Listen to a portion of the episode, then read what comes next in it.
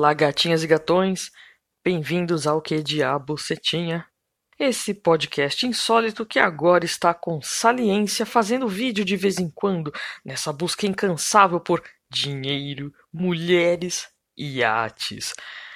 Neste caso, busco as mulheres como ouvintes apenas. Eu não sou chegada numa colada de velcro, hum, obrigada. Como diria o Zagalo, vocês vão ter que me engolir. Finalmente saí das profundezas do pântano da boçalidade que nos rodeia e consegui gravar mais uma elegantérrima conversa com o não menos elegante Renato, nosso convidado que já é de casa desde o episódio Dinossauros Socioconstrutivistas e que comanda o podcast Chuva de Ódio. Apenas lamento a qualidade duvidosa do áudio porque a minha conexão aqui no limiar da civilização é um cocozinho. Acompanhe as novidades do Que Diabo Você Tinha pelo canal do Telegram, no Instagram e se inscreva no canal do YouTube e nas demais plataformas de áudio, incluindo Spotify. Os links estão na descrição por aí. Então vamos à nossa maravilhosa conversa. Ô, Renato, tá obrigado por ter vindo mais uma vez no Que Diabo Você Tinha. É uma honra. Vamos enaltecer o ambiente com pessoas do meio acadêmico. Sempre um prazer estar com você, Luiz. Impressionante como me sinto bem aqui no, no Que Diabo Você Tinha. É, é o nome impronunciável. Ninguém acerta, mas tudo bem. É. Ó, eu, eu vou começar assim, que eu, eu lancei um videozinho curto hoje, assim, porque eu tô, tô testando esse fone novo aqui e tal. É, eu tava, assim, tem um evento no YouTube. Hum. É, dia, é que acontece sua vida, um negócio assim, não sei o que lá. Do dia vinte e cinco de julho que já tem, eles estão pedindo pro mundo inteiro, todo mundo gravar um videozinho curto, fazendo, mostrando momentos da sua vida, que é o Ridley Scott que vai fazer um mega documentário, papapá, não sei o que. Aí eu fui ver a... Eu achei, pô, da hora, né? Aí eu peguei e fui ver lá as, as regras e tava lá assim, é, você tem que falar quatro itens, alguma coisa assim, então tava lá, assim, você contar um pouco, só, é, até falei no vídeo, até esqueci. O que me chamou a atenção, ah, por exemplo, qual coisa que você gosta e qual o seu medo? Eu pensei, caralho, todo mundo falando de, de medo, né? Assim, uhum. Na hora eu já disparo, assim, porque eu tenho mil paranoias, cara, eu só paranoia em pessoa. Aí quando eu falo assim, cara, eles estão fazendo um puta do experimento social, mano, eles estão querendo saber o medo de todo mundo. Eu, eu, eu, acho que, eu acho que é uma saída boa, viu, Muniz? Realmente, eles devem estar fazendo um levantamento de todos os medos possíveis, né? Agora, é para que? Para que será isso, hein? Então, porque aí eu, aí eu já, numa outra viagem que eu me vi agora há pouco, eu pensei o seguinte, falei, a gente está vivendo uma pandemia e a gente está já tendo aquela... Está sendo bombardeado tanto, com tanta informação de medo, assim, tipo, você não pode fazer absolutamente nada, você não pode... Ah. É, com encostar em nada, eu já só você tá fazendo até enema de álcool em gel, assim, aquela coisa. E, e, então, aí eu penso assim, se a gente tá... Porque se o medo é aquele instinto básico do, do, do, do ser humano, é para sobreviver, e você... E, e é para ser um momento, assim, de... Não é uma coisa que você ter constantemente o medo, né? Aquela não. coisa, assim, de ficar vivendo com adrenalina, aquele negócio todo... Agora, você imagina você tá sendo o tempo todo bombardeado, então... Será que, de algum modo, o medo vai acabar saindo dessa, desse mecanismo de defesa e vai virar um estado de ânimo, sei lá, alguma coisa assim? Ou a gente não vai ter mais medo de nada, porque vai ser, a gente não vai ter mais referência de medo? É, eu não sei, porque o ser humano, Muniz, eu acho que é o único, acho não, tenho certeza, é o único animal que tem a consciência do medo, né? Uh, os, é, os outros animais, eles não têm a noção de medo, eles não têm medo, eles têm instinto de sobrevivência. Então, o ser humano, o mecanismo de, de soltar é, vários hormônios, não só adrenalina, quando tem essa, esse pulso de medo, né? E quando você fala de, de, de medo sendo paranoico, é a coisa que a gente está vivendo hoje. A gente está vivendo um puto experimento, assim. Eu acho que daqui a uns cinquenta anos vai ter um monte de gente estudando de, desse momento, assim, porque, meu... Tá todo mundo paranoico com esse negócio do, do vírus, né? Não que ele não seja mortal, né? Letal, né? Não que ele não seja perigoso e tal, mas chegou num nível que as pessoas estão... Até estava brincando com os meus colegas, eu acho que a gente está tão preso em casa, tão fora da, da realidade do mundo, que a gente está que nem criança, tá ficando sem imunidade básica. A próxima...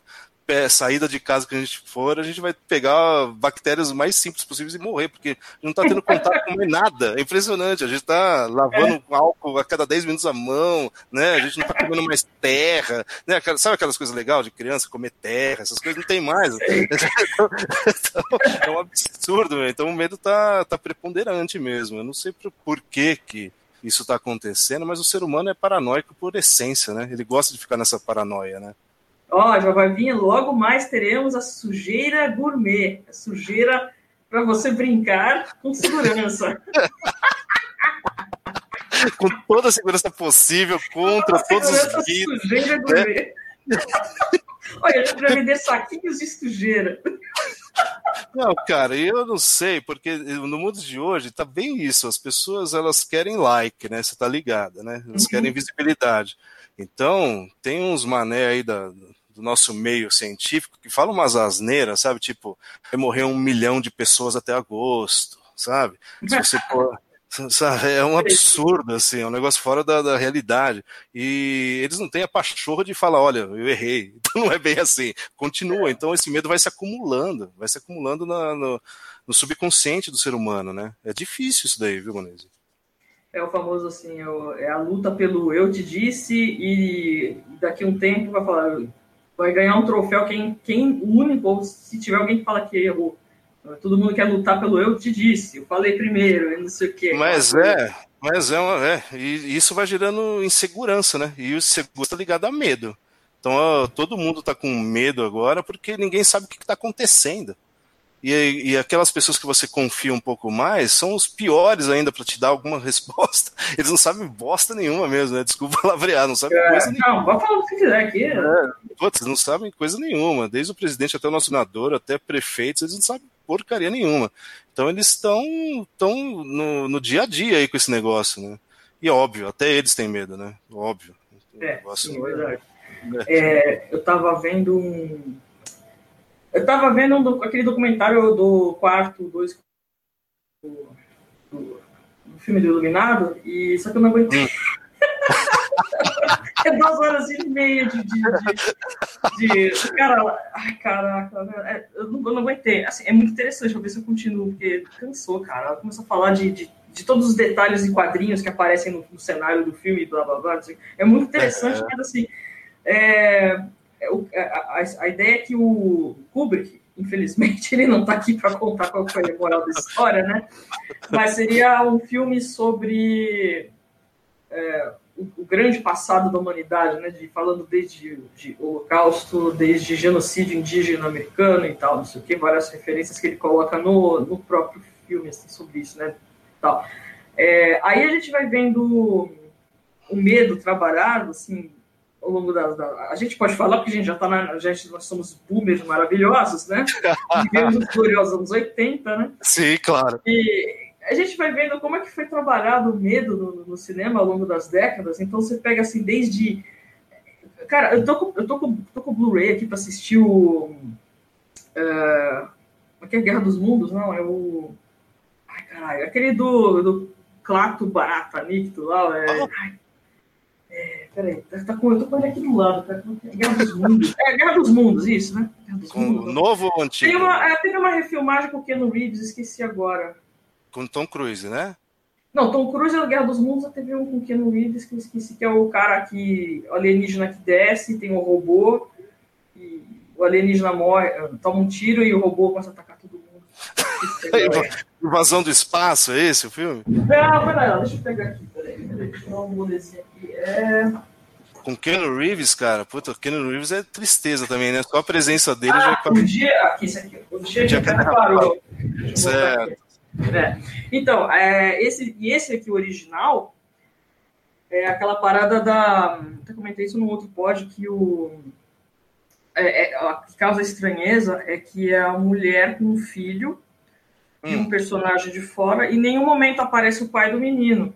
Sim. E, e é meio que subentendido que o pai, que a mulher viúva, que o pai morreu na guerra. Então você começa a trabalhar com medos, tá falando de invasão alienígena, mas já tem um pós-guerra. Então a coisa assim, o medo vem de fora, né? É, justamente. É, e esses filmes, Muniz, eles são especiais, assim, para captar o medo das pessoas, né? Que tá naquele espírito de época, né?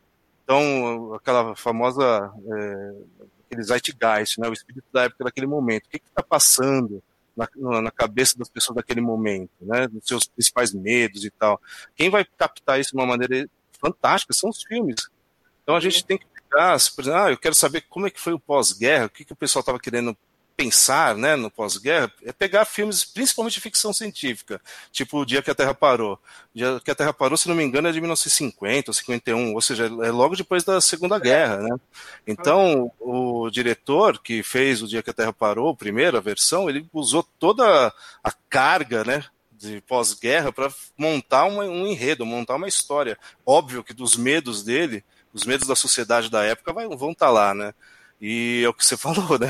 Se a gente for transformar, a gente pode transformar isso em vários aspectos sociais, né?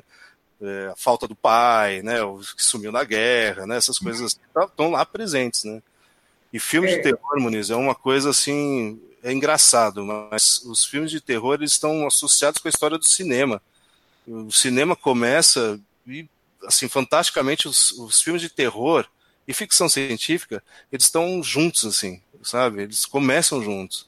Então, é, é pra, é, a gente percebe claramente que é uma, um mecanismo de, de possibilidade do autor, do escritor, do diretor conseguir falar o que ele quer de uma maneira mais velada, né? Não tão clara, assim, né? É, e, cara, é, você vai vendo a evolução disso, né? A gente, essa história de, de, de invasão espacial durou décadas, né? Ah, aí tem a, aí você tem aquelas grandes mudanças de, por exemplo, você pega o desde o, a, você pega dois mil e um e o Contatos Imediatos Terceiro Grau, que você pega assim, você tem, tem um terror, né? Seria um, uma, um medo do espaço, mas assim, o Contatos Imediatos o alienígena não é teu inimigo. Sim. E você pega o dois mil e um, você tá no espaço, mas o terror é você mesmo, que é, que é na verdade é. é uma coisa criada pelo homem, né? Sim. Ah, mas o, o, o lance do... do a, a, quando, tem, é que assim, eu tenho os marcos, eu, não, eu sou muito ruim, cara, eu não marco essas... Não pego data, não pesquisando nada, ou um supetão, mas até aquele momento que você para de ter filmes de, de alienígenas, você começa a ter filmes, assim, de monstros em geral, que já são coisas mais aqui da Terra, né? E, e os famigerados zumbis. Aí quando a gente começa a viver uma era de zumbi... Sim, são aí zumbi, é, zumbi foi aquela coisa de, de, de dois mil, dois mil e dez pra cá, é aquela coisa, onda zumbi, do, que assim, é praticamente assim, já é, são as pragas que contaminam os seres humanos, então os inimigos são ex-humanos, né, de Sim. outras criaturas, já não é mais aquele terror que vem de fora do espaço, tá, tá aqui embaixo, né.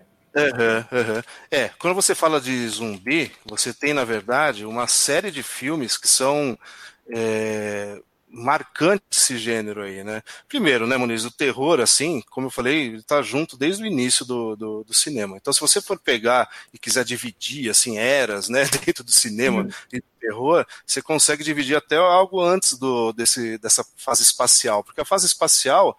ela vai começar na década de trinta, na década de quarenta, com alguns filmes de, de Flash Gordon, né? Esse tipo de coisa, né? De planetas fora e tal, mas sempre, sempre o inimigo sendo algo palpável, algo existente. Então, no Flash Gordon, o doutor Ming lá era um russo clássico, né? Então, o, cara, o, o autor de Flash Gordon colocou um russo contra um Flash Gordon, né? Um russo entre aspas, era um alienígena, mas é, é, é bem clássico isso, né?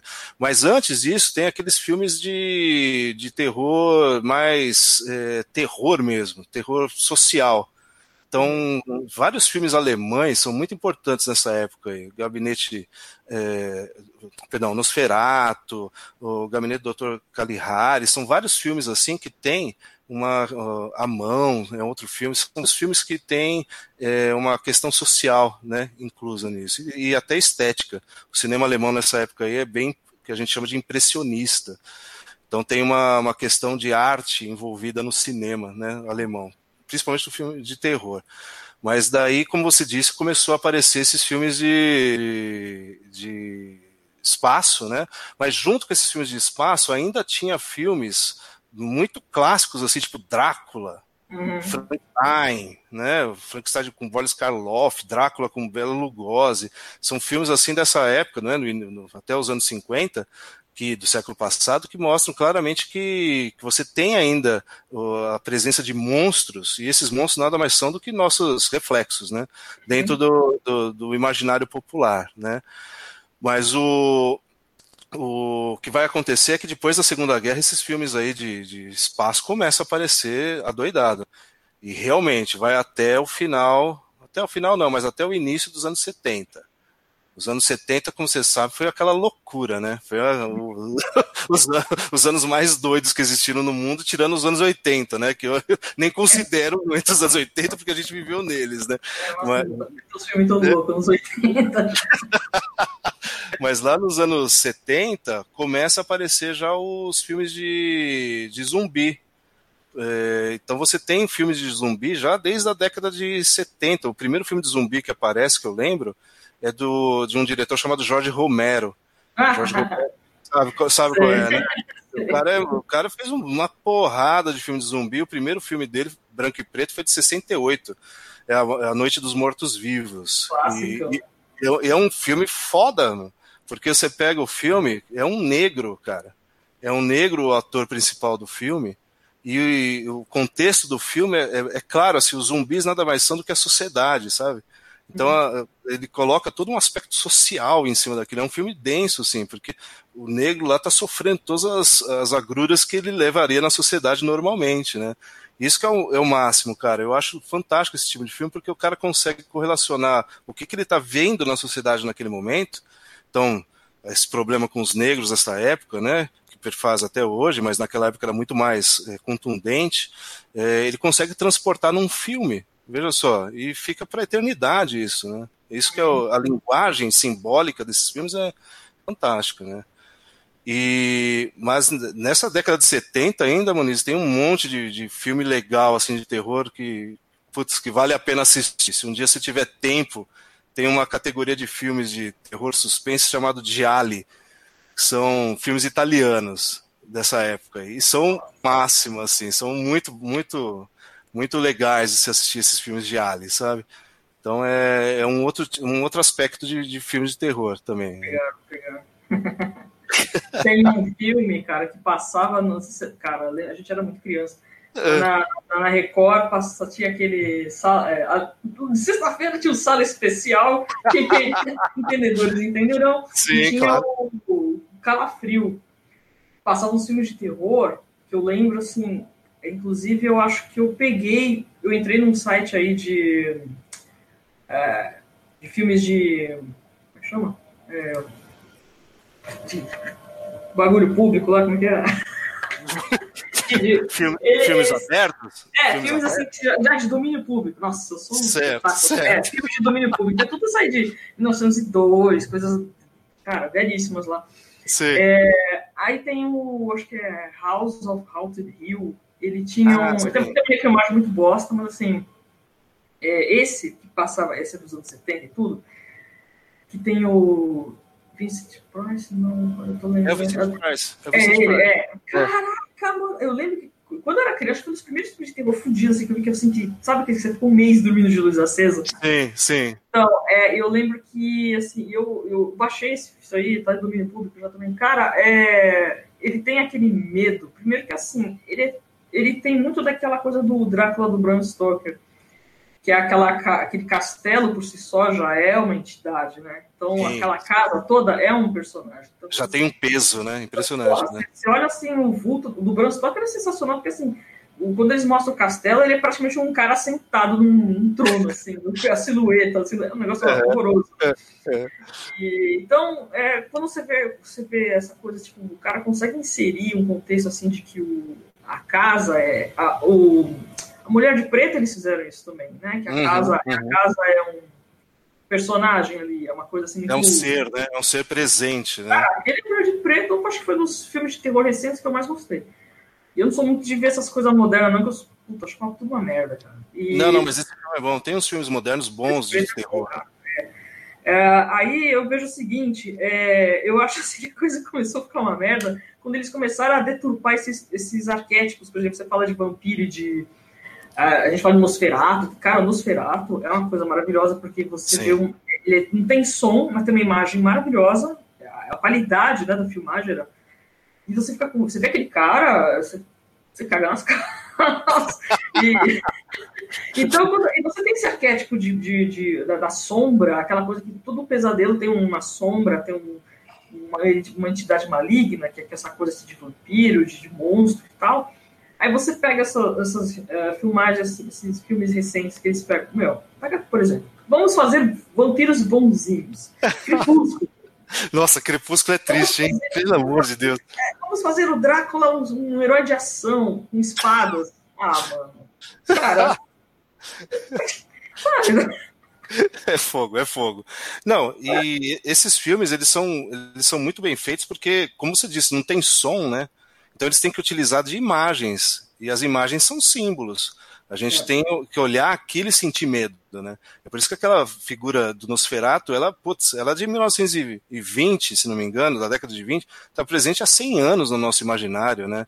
O Frankenstein, Boris Karloff também está presente. Quando você fala, pensa num Frankenstein, eu dou, assim, eu dou meu mindinho para não falar outra coisa, que você vai pensar no Frankenstein com o Boris Karloff, não tem outro jeito. Então, são ícones, assim, são símbolos, né? Uhum. É, porque, poxa, a gente marca, né? Marca o imaginário popular. São coisas que vão ficar por um bom tempo no imaginário popular. Isso que eu acho legal. A gente está vivendo isso há cem anos. Mas eu tenho certeza que daqui a quinhentos anos vai estar no imaginário ainda esse tipo de coisa. É, é bem interessante isso, sabe? Sim, fica, porque é aquela coisa, você tem símbolos, da, a gente já tem esses símbolos da, da, da, da cultura, assim, na, na nossa cultura, que não é, você não implanta em, em pouco tempo, cara. Os cara isso aí vem de, de séculos, cara. Você tem imagens, eu falo assim, monstro, você tem, é, você tem que pega contos de Grimm, que é Branca de Neve, essas coisas são super antigas, é, lógico que teve as suas adaptações e tal, não sei o que, mas você, quando você pega os originais, era aquela coisa, você tem que trabalhar o medo na criancinha, pra criancinha não fazer merda. Eu tenho muito Sim. medo. Sim, com certeza. E esse, esse medo, ele foi persistindo, né? E, e esse medo, ele não é uma coisa palpável. As pessoas, eles vão mudando o que é o medo, né, durante o, os períodos do, do, históricos, né? Então, voltando lá no início, as pessoas tinham medo delas mesmas. Então, começa a falar de, de, de Nosferatu, de Frankenstein, de Drácula, de múmia, são entes, né? As coisas vão mudando, o medo começa a se transformar, e na década de quarenta, na década de cinquenta, começa a se transformar no medo do outro, do outra pessoa, do invasor. Então começa a aparecer os invasores espaciais, né? Uh, outros tipos de entidades que atacam casas mal assombradas, começam a aparecer. Então o que, que isso significa? Significa que você está tirando o medo, né? A existência do medo de você, você está jogando para algo externo, né? Seja uma nave espacial, seja uma, uma casa mal assombrada, né? Mas o medo não está em você, ele gera algo que faz medo em você, né? Isso que é legal, né?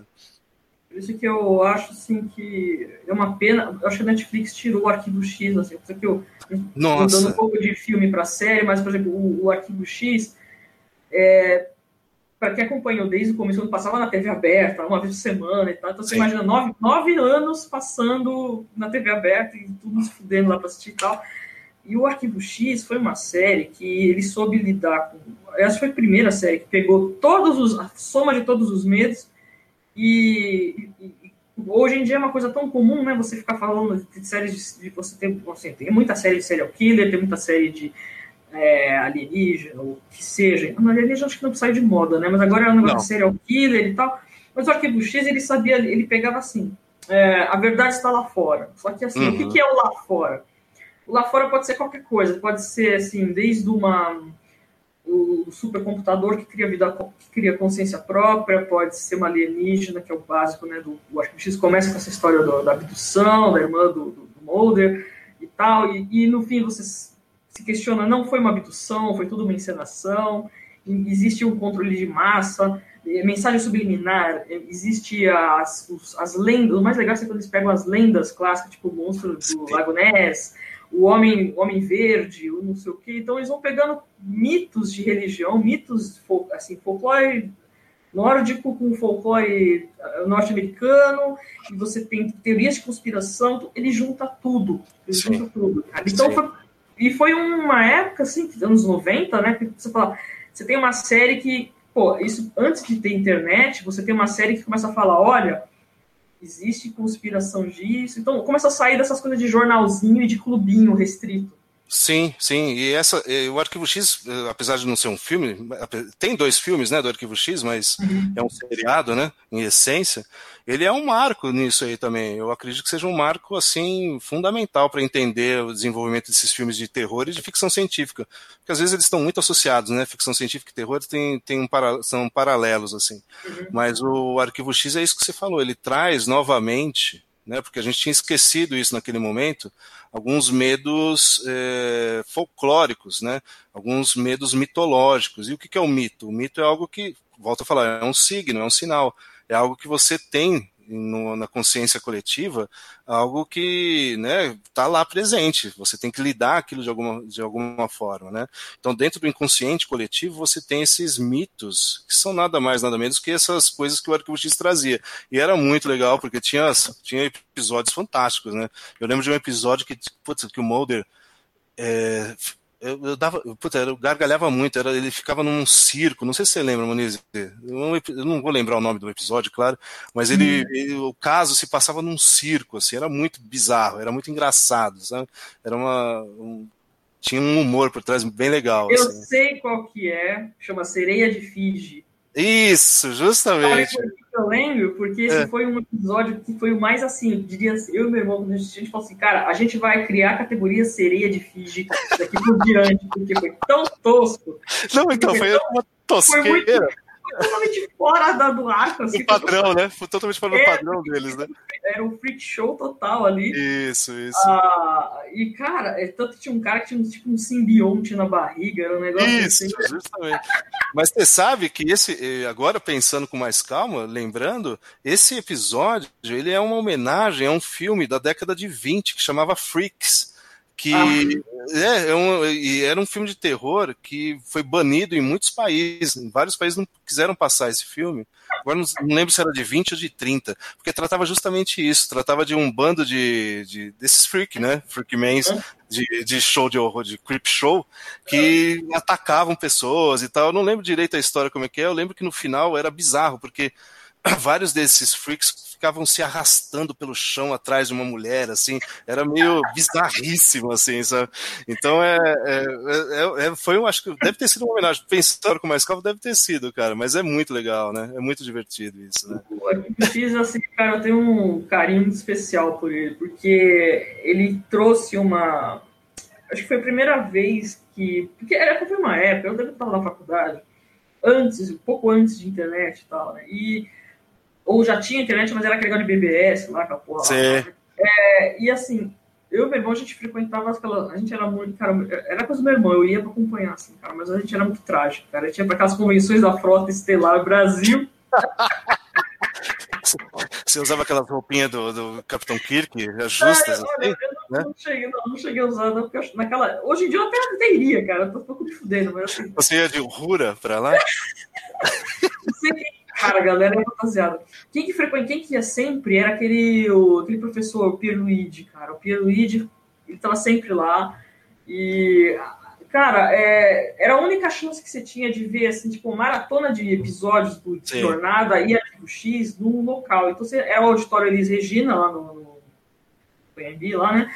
E, uhum. cara, é, você assistia, eles traziam os episódios de fora, porque a, tinha uma treta com a Paramount aqui, tanto é que a, a mulher da... O pessoal chamava ela de Rainha Borg, porque é, era, era a, a mulher era, da, da, não, era, era do departamento de comunicação da Record, eu não lembro, era coisa com a emissora e a Paramount e tinha esses engordos de não querer passar, porque não tinha audiência, e a gente fazendo pressão, né? Fazia patrocinado para passar é, o seriado. É, nossa, é. Enfim, passar pela milésima vez o fim é, do seriado. Cada, cada temporada era um suplício para ver se eles iam, se iam Sim, ter é renovação. E tal. É verdade, é verdade. Então ficava aquela agonia. Então, quando tinha reunião, as convenções, era a única chance que você tinha de assistir, tipo, quatro, cinco episódios num dia inteiro, assim, era, era demais, cara. E você tá no auditório com uma galera, assim, tipo, duas mil pessoas assistindo, Na mesma vibe, é, né? Na mesma vibe. Os caras vestidos de vestido de azul, doriana, aquela coisa toda. Veio o Jorge Takei, veio uma galera pra cá. É, eu lembro isso. disso. Isso foi no, no final, no meio dos anos noventa. É, noventa e seis, noventa e sete, por aí. Eu lembro e, disso aí. Então, quando você...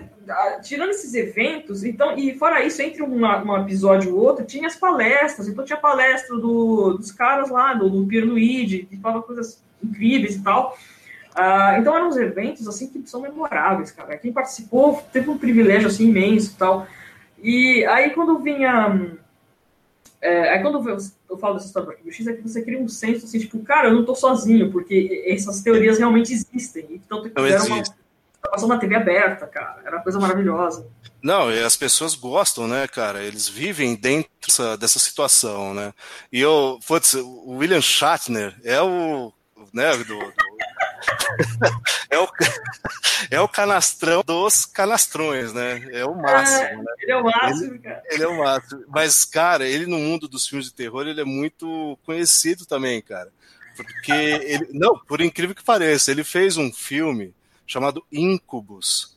Esse filme... Não, é verdade. Antes, antes da Jornada das Estrelas. Eu não lembro que, que ano que era esse Incubus aí. Depois a gente precisa procurar.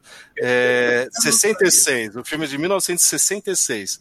E, cara, esse filme, ele foi um filme fantástico porque ele foi gravado totalmente em esperanto. Você acredita? Então, ah, meu Deus. William Shatner tá falando em esperanto, assim, cara. É muito bizarro, assim. E fala... e, fala de uma... e fala de uma sereia, sabe? Esse filme, de um íncubo, na verdade, mas na forma de sereia. Muito, muito legal esse filme de terror aí. Bem lembrado. O William Shatner tá, tá entre os filmes de terror também, cara. É que a T V, né? Aí a gente começa... Vocês pegam nessa época, assim, é, esses um, assassinos pontuais, que aí você começa... criar uma...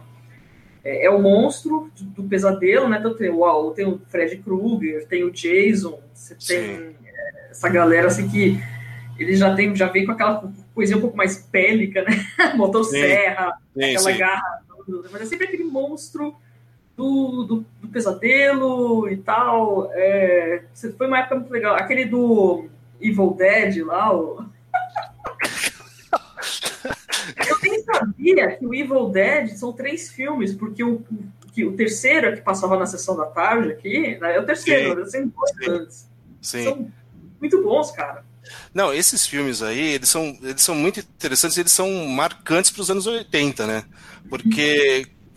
assim, né, para dar uma continuidade de, de ideia, né? Lá nos anos setenta começa de novo a você sair dos monstros e sair dos alienígenas para entrar no ser humano, como, já no ser humano direto, como algo potencialmente mal. Então esses filmes que eu falei, os Giallo, né, que são os amarelos, os filmes amarelos italianos, eles mostram isso. Tem um cara, um diretor desses filmes chamado Dario Argento. E esse cara, ele fez uns filmes fantásticos, assim, Suspiria, é um filme que ele fez na, na virada da, da década de sessenta para setenta, que é sobre bruxas e tal, e é um filme maravilhoso, assim, sabe? Outros filmes dele são fantásticos em relação a terror também, sabe?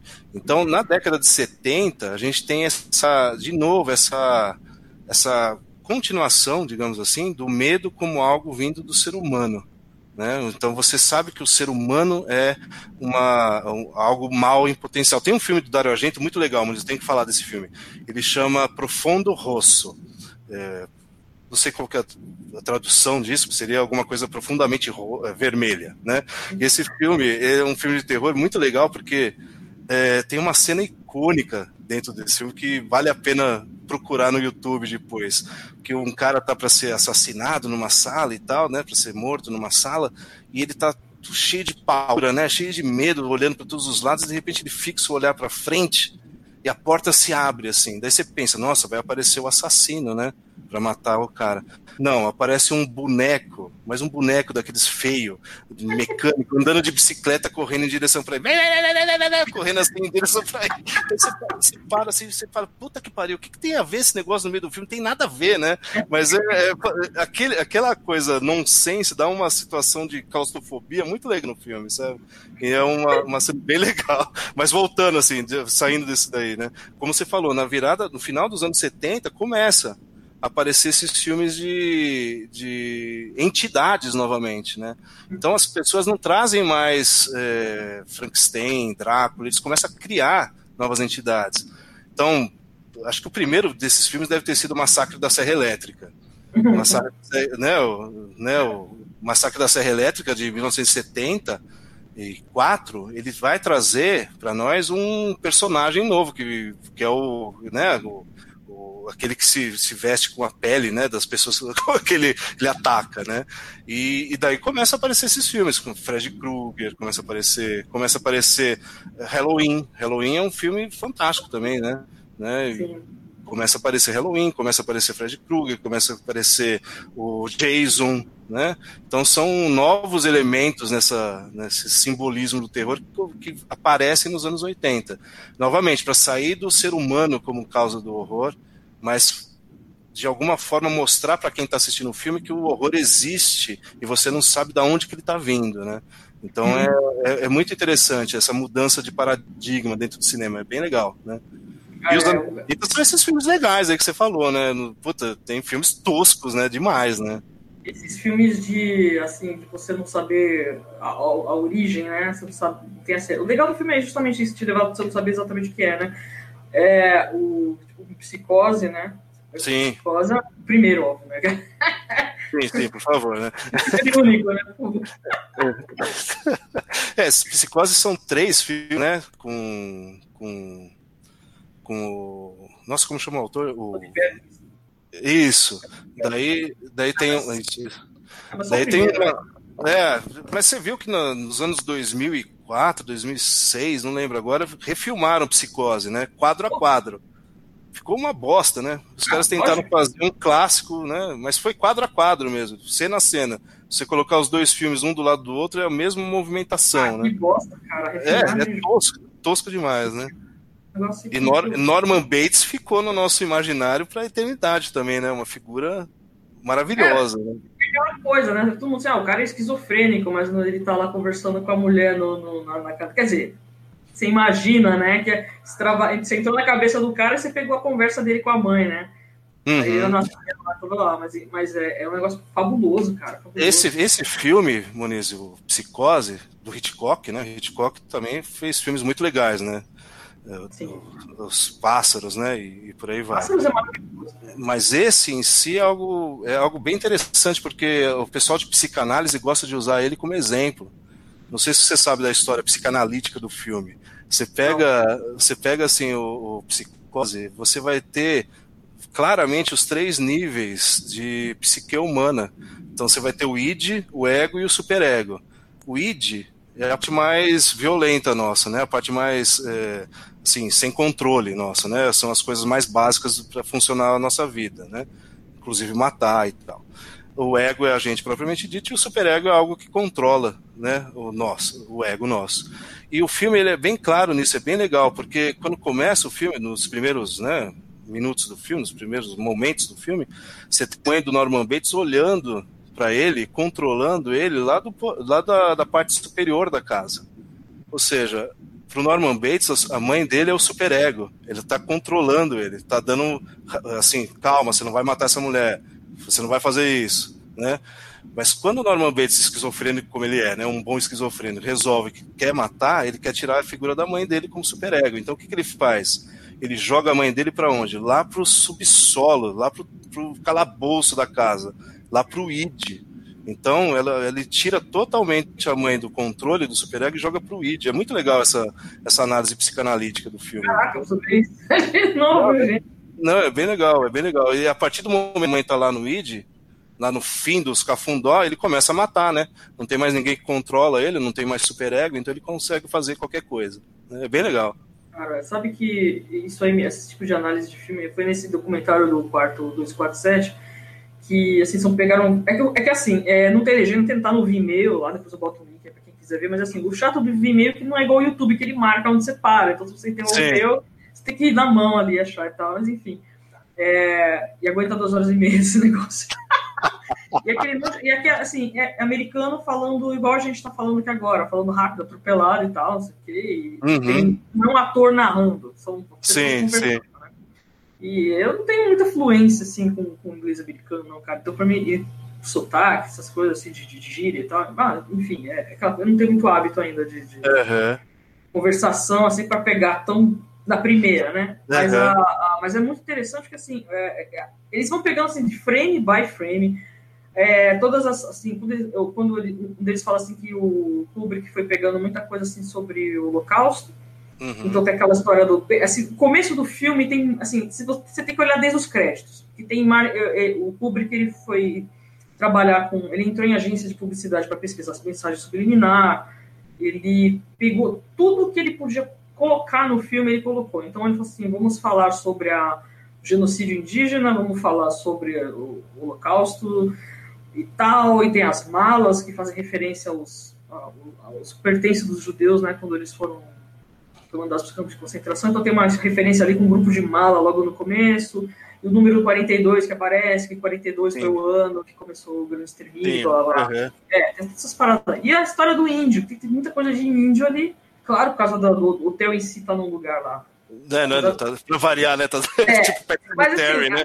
A tal da águia, uma coisa que eu achei muito interessante, como ele juntou as duas referências, assim, então você tem aquela águia que é símbolo americano, e a águia, ao mesmo tempo, é o tal da a marca do, da máquina de escrever, que é a águia em alemão e tal. Sim, sim. Cara, a marca... E quando ele falou, eu assisti, logo de, em seguida, estava passando na televisão, eu peguei um pouco do começo, e ele fala, repara que a máquina de escrever muda de cor o tempo todo. Eu, puta que eu parei, eu nunca tinha reparado, que a máquina de, de escrever, né, a máquina de escrever muda de cor o tempo todo. Ela, olha, vai, de, ela vai do salmão pro azul claro, pro marrom. E isso vai representando a, o quê? Vai, a, o humor do personagem? É, mais ou menos isso. É, é quando ele, assim, ela, ela escurece quando ele começa a entrar naquela. Quando ele começa a entrar naquele universo do hotel ali, que ele já vai se interag, vai interagindo, vai tendo aquelas Sim. conversas no bar e não sei o quê e tal, mas assim, é, a ideia, assim, ele, um dos, dos caras que falam no documentário assim, que a, a ideia da máquina de escrever, pegando da parte do, do do nazismo, é que eles estavam falando assim, da, como que era? É, você transformar, é, é a ascensão da tecnologia, é, que era, puta, deixa eu ver se eu lembro. É que ele faz uma associação muito forte, assim, com a questão do, de você pegar, juntar uma massa, assim, e falar assim, não, é a, é a, a supremacia da máquina. Então, Sim, começa o domínio, né, tecnológico. Ah, o, é. Kubrick, o Kubrick é gênio, né? Isso você não tem como negar, né? Tudo o que ele fez é realmente algo fora do, do, da casinha, né? Você tem que realmente prestar muita atenção. Ele é um mestre no cinema, ele tem... O enquadramento dele é sempre perfeito, né? Você pega o, aquela cena das duas, uh, das duas menininhas, né? Do, do, dentro do hotel, do, do, do Iluminado, você... Você vê claramente que o enquadramento é assim, algo maravilhoso, né? Você, você pega elas de costas, assim, tá tudo simétrico, tá tudo, né, bem feito. O cara tinha uma noia por isso aí, é, é um, uma marca registrada. Em dois mil e um também você vai encontrar muito disso daí, né? Ele é, ele é realmente um, é fora do tempo dele, ele uh, realmente é muito bom, muito bom, cara. dois mil e um, cara, é que assim, é aquela história dele tretar com os autores dos livros, sim, né? Porque... Sim, sim, sim. Porque o dois mil e um, quem leu, é que eu não faz muitos anos que eu li, meu irmão que lembrou disso, assim, que, o, o, que o Arthur Clarke ficou puta, que o, ele falou, não, a máquina não é inimiga, caralho, o que, que você fez aí, que você fez o Raul, vilão, ele não é, ele não fez nada daquilo, ele não mata o cara, e o cara, uhum. ele mata o cara, né, aquela coisa, e... Não, mas é...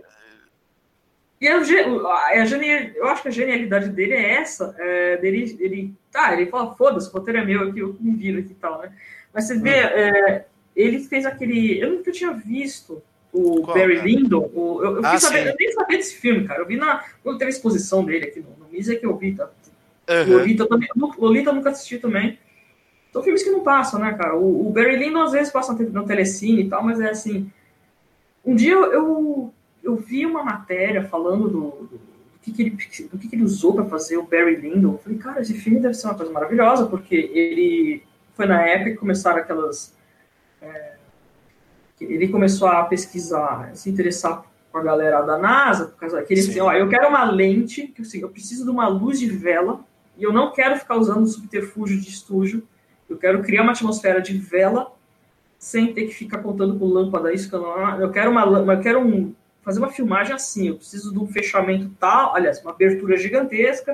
Uhum. E, aí ele foi pesquisar com, com os caras da NASA, que tinha, eram as lentes que eles usavam nos telescópios e blá blá blá, para conseguir, né, tal, fazer, é, capturar a luz de estrelas e tudo.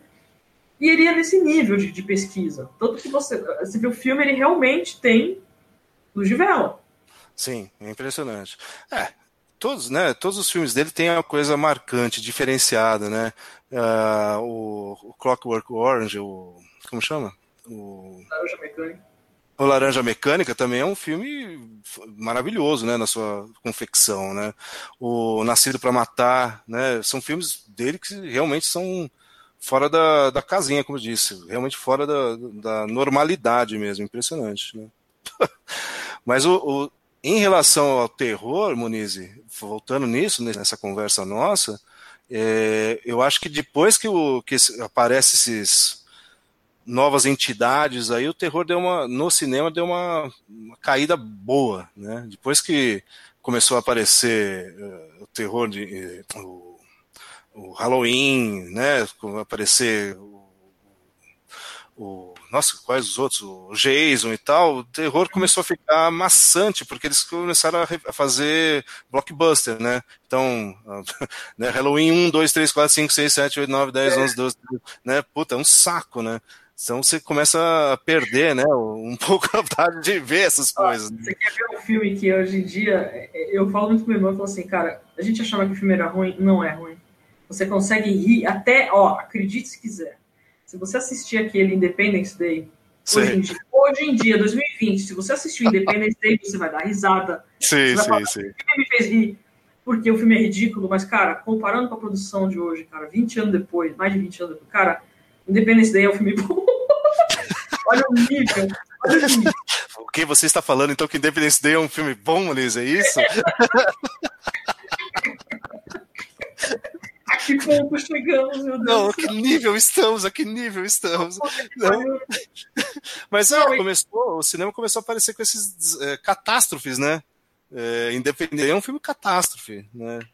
E acho que vai até dois mil e doze, né? O filme, né? Cara, sei lá, cara, você sabe que é, eu fico pensando assim, que tem, tem alguma esperança de filmes recentes, assim, que... Ó, quer ver um terror que eu gostei muito? Lógico que é É refilmagem de um, de um japonês, né? O, o Chamado, né? Sim, sim, sim. Você Chamado, assistiu o Chamado japonês? Eu vi um pedaço, cara. Eu não consigo pegar ele mais. Ele é muito legal, ele é muito interessante. É um filme bom. É, o terror japonês, o asiático, de forma geral, é bem...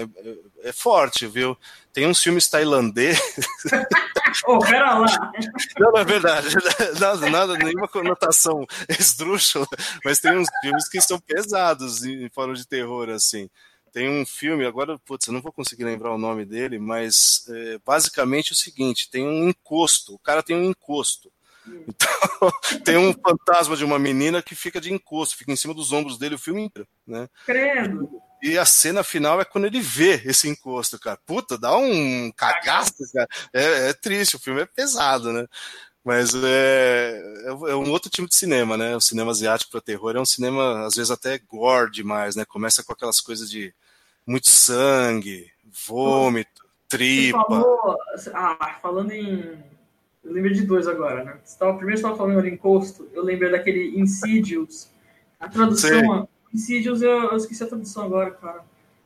Uh... É daquele do menino ver a entidade quando ele tá dormindo em coma, sei lá, não sei o que lá. É... Aí, eu só sei que o filme não é ruim, não é ruim. Tanto é que valeu uma cena de um susto que eu... Literalmente, eu tava, eu tava com o namorado, né?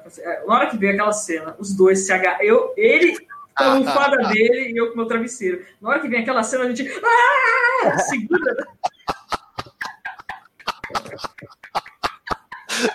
Realmente, realmente tem um negócio, né? Deus, tem aquela ceninha que ele aparece, que você dá um cagaço. E a gente com o sarrinho, a gente fala assim, cara, a gente deu uns gritos muito gay agora, cara, né? Mas, mas se você faz isso, o filme de terror conseguiu, né, o objetivo é, dele. Não, é, é isso que é, não é aqueles filmes que o que o pessoal pega aquela, não, que tem que dar susto a cada cinco minutos. Eu falei, não, cara, você perde, você perde o punch ali, o negócio, né, tal. Perde, Agora, perde. falando em falando em gore, quem fez um gore maravilhoso que você chora de rir, é aquele, o, Peter, o primeiro filme do Peter Jackson, que ele fez com, sei lá, vinte anos. Ele, inclusive, tá nos créditos, ele agradecendo pros pais dele, porque a mãe arranjou as vísceras de galinha. O, tá escrito lá. É mesmo? Tá escrito lá, missus Jackson, mister Nossa. Jackson e tal. E assim, chama, é, chama Bad Taste. Bad Taste? Bad Taste, cara. É uma, é, geralmente a capa do, do filme é uma, uma das criaturas lá com o dedo do meio, assim. Sim, sim, sim. É, mostrando toda a sua finesse, né, pra todo mundo. É, então, mas assim, o, o filme... O, e, primeiro que assim, você pensa que o cara, o cara é neozelandês e tal, né, já tem aquela... que sotaque local, que é muito engraçado. Sim, sim. E ele só tem muito palavrão, tem muita víscera, tem muito vômito cenográfico. E sim. assim...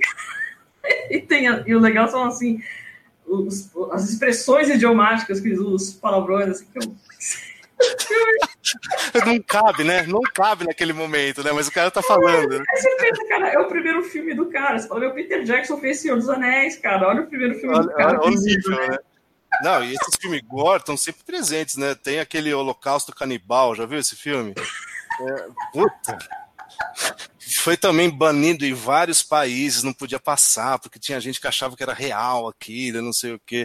É um filme gore clássico, né? Começa a aparecer entranha de tudo que tem lado lá, e, e o cara, pra, pra vender o, né, o peixe dele, fala que realmente não sei se... Se pode, pode ter sido ou não real aquilo, não sei o que. Puta, ah, falando, falando em real, cara, é a Bruxa de Blair. A Bruxa de Blair. Bruxa Blair, de Blair. Cara, esse filme foi muito bom. Sabe qual que é a melhor coisa do Bruxa de Blair? É que os atores sumiram. Sim, então, tem sempre uma mística, né, atrás, né? Eles sumiram, eles nunca mais fizeram nada. Eles simplesmente sumiram. Como é que e você consegue... Você consegue assistir, você chega pro ator e fala, ó, oh, você vai fazer um, a gente vai fazer um filme muito louco, que a gente vai lançar toda essa, essa mítica de que vocês morreram. Então vocês nunca Sim. mais vão fazer nada na vida. Sim. Assina aqui, né? Assina que vocês somem, tá? E nunca mais fazem nada, né? E, e Bruxa de Blair abriu, né, um novo gênero, né? Que é o gênero de terror documentário. Essa coisa de ter uma câmera que vai, vai correndo, né? E você nunca sabe o que está acontecendo. E até hoje tem filme desse estilo, viu, saindo. Filme ruim, mas tem, né? Então é, é marcante, né? O Bruxa de Blair, além dessa história de não ter fim, porque é um documentário que esse cara tava filmando e tropeçou, Sim. caiu a câmera e acabou. Agora você pensa... É aí que tem aquela parada de... Daquele terror cósmico. Inclusive, Sim. a semelhança dele com aquele do... Eu tô pegando outra série agora, do, do True Detective, que pega o... Aquele, inclusive aqueles negocinhos de galinha amarrado, que dá um medo do cara, aqueles voodoo dão um medo do cara, eu tenho pavor daquilo. De voodoo? Voodoo é pra jacu. Essas coisas de amarrar coisa em árvore me dão um cagaço do cara. Mas você tá dando um mato de um monte de galinho, de três galhos, fazendo um pentagrama, um sei lá o que. Sim. E essa parada de terror cósmico, eu acho assim que, cara, é, é o pior, pior dos cenários. Porque... Por quê? Porque você, tem um, você não tem um foco do, do, do, da, da origem do mal. Você não sabe Sim. onde ele tá e você não sabe nem o que ele é. Você sabe Sim. que tá ali. Então é tipo, você tá dentro da barraca, ouvindo aquele barulho de gente correndo em volta, e você não sabe quantas pessoas são. Você sabe uhum. que tem um monte de gente, mas assim, tipo, você não sabe se são dez ou se são cem pessoas. Né? E nem sabe se são pessoas. E você fica ali com aquela lanterna na cara, do Bruxa de Blair, o cara... Nariz escorrendo. É, é, diabo.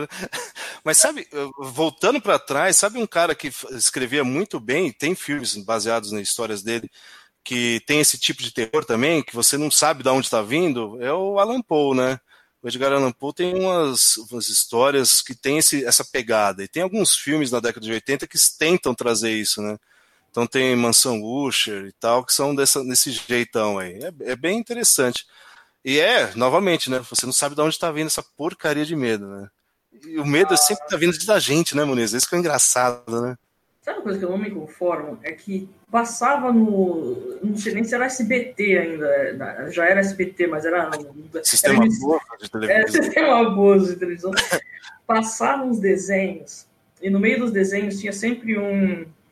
É, era no meio das, dos desenhos do mister Magoo, mas eles se inseriam ali. Eu pensei, cara, isso aí foi uma das coisas mais loucas que eu vi na minha vida. Então, eu, eu lembrar disso depois, porque com essa história de YouTube e tal, tem um videozinho do, do... É uma animação com a narração do Vincent Price, acho ah. que é ele, é, chama The Telltale Heart, que é o, é o conto do, do Alan Poe, e sim, passava no S B T no meio da sessão infantil, cara. É mesmo? Um conto. E assim, a dublagem era muito bem feita, porque eu lembro da dublagem até hoje, né? Tipo, uhum. É aquela história assim, não sei porque... Eu sei que sou nervoso, mas não sei porque me chamam de louco, o cara já sim, foi no manicômio, né? Ele conta porque foi preso, o tal do velho que ele cuidava, e o coração... Sim, eu tô ligado, eu tô ligado. É. Aí fica aquela voz falando... É, falando assim, tipo, aquele som, maldito som, aquele coração batendo... Aí quando você pega o original, né, no Vincent Price, falando assim, his heart, e falando, e de repente quando ele mata, ele mata o cara, quer dizer, você, você vê, é muito gráfico a animação, a animação sim, é linda, sim, para sim. que você vê aquela, o corpo caindo, e, e dá um medo, eu penso assim, hoje eu fico com medo daquilo, eu lembro, eu pensei, cara, quando eu era criança eu assistia aquele desenho, que legalzinho. Passava no meio, né, do... Não, mas isso não me é, nossa, não, mas esse, esse que você tá falando é bem legal, porque o Vincent Price, que, na, que é um dos, né, do, dos dubladores, né, do, do, de, do personagem, é, é muito massa esse, esse, essa animação, cara. E, e... Quando eu achei no YouTube, eu... né? Não, é, é muito boa mesmo. E é, esse tipo de terror persiste, né? Tem vários depois que vão ter esse, esse imaginário que você não sabe. Bruxa de Blair é um, assim, não tem nada muito a ver, né? Mas, de novo, o terror você tá lá. De alguma forma você não consegue visualizá-lo, você não sabe de onde vem, né? Esse que é o, que é o grande problema, né? Aí a gente começa a ter também essa parte, tec- o medo tecnológico, né? Você vê, eu não sei, teve toda aquela fase de pós onze de setembro, você começa a ter aquela coisa tipo o terrorismo, é, ao, mesmo, ao mesmo tempo, ainda não tinha aquela coisa de politicamente totalmente correta, uhum. até, uma, até dois mil e dez ainda se podia fazer filmes falando de terroristas de uma certa etnia, né? Sim, sim, claro, é melhor nem falar, né, para não ter problema. É, é, e, e começa aquela coisa assim de...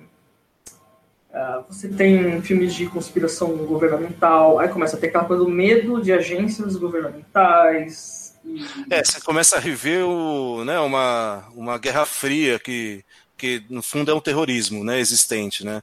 É por isso que eu falo, na, década, na primeira década desse século vinte e um, não tem filmes de terror assim marcantes. Assim. Você tem alguns filmes, sei lá, interessantes, mas não, não é aquele, puta, esse filme de terror vale a pena assistir, né? como, como um gênero. Terror, né? Porque começa a ficar muito político, né? O terror é político agora, né? E, a, e eu acho que isso muda, viu, Muniz? Você fala, talvez não, não mas eu, eu particularmente considero esses dez últimos anos aí um, uma virada no, no cinema de terror. Tem filmes de terror muito bons nessa década que passou, né? E tudo começa, no meu, na minha visão, com o Cisne Negro, que é o, o, né, um filme de dois mil e dez. Então ele começa... O Cisne Negro é um puta filme, né? É, e, você, e você vê que ele traz novamente um, um terror diferenciado. Ele é um filme de suspense, muito mais do que terror, né? Mas você tem aquele terror psicológico de fundo, né? Então a gente vai ter uma nova leva de filme terror que a gente vai chamar de terror psicológico. São filmes mais... soft, então você não vai encontrar víscera, você não vai encontrar ser de outro mundo e tal, mas o medo tá sempre presente, tá, parece um, um background, assim, né, o medo tá lá, né, você não consegue visualizar, mas ele tá lá, tá lá, tá lá, né, então ele é, na minha visão, um medo muito mais é, ruim, digamos assim, do que um, você assistir Freddy Krueger, porque Freddy Krueger você vê aquela coisa lá, ah, uhum. tá no sonho e tal, né, é. Você pega Cisne Negro, você pega filmes mais recentes, como tipo Boa Noite, Mamãe. Você já viu esse filme alemão? É um... Cara, eu vi. É muito perturbador. É um, é um filme perturbador, porque é. o, o terror ele fica lá de fundo, né?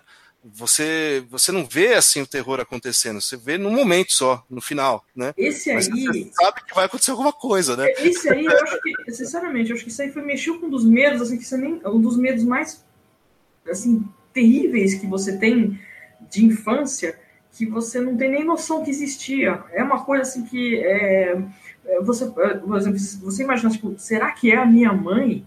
Uhum. Cara, isso é, uma... é, um, é assustador. Isso é assustador. É, é, a mãe do, do, do gêmeo chega lá com uma... né, depois de uma... uma...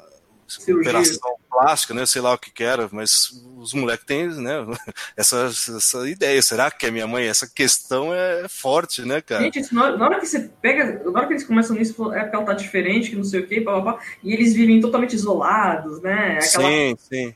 É muito assustador, cara, é muito assustador. Então, e esses filmes, eles aparecem nessa década aí. Tem outros, cara, tem A, a Bruxa, que é um filme interessante também, The Witch, é um filme também legal, né? Ah, Hereditário, eu acho um filme puta de medo muito legal, assim. Ele tem umas reviravoltas no meio, né, que agora a gente chama de plot twist. Uhum. É muito, pra mim, a reviravolta desse Hereditário, o momento... Será que posso dar spam aqui? Não, né? Spoiler, deixa pra depois. Mas tem um momento do filme aí, do Hereditário, que pra mim é o, puta, é o maior reviravolta do cinema de terror. Assim, um negócio, puta, você para assim e fala, nossa, o que que aconteceu, cara? O que que houve aqui, né? E esse filme é muito legal. E, te, putz, tem um filme que saiu ano passado, chama Farol. Esse filme é, puta, é fantástico. É um preto e branco.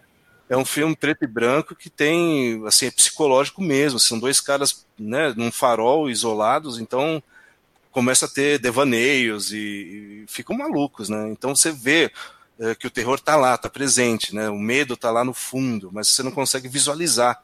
Isso que é o interessante disso, né? Teve um terror muito bom que teve aquele Os Outros, né? Os, os outros, outros, é, os outros é, daquela famosa assim...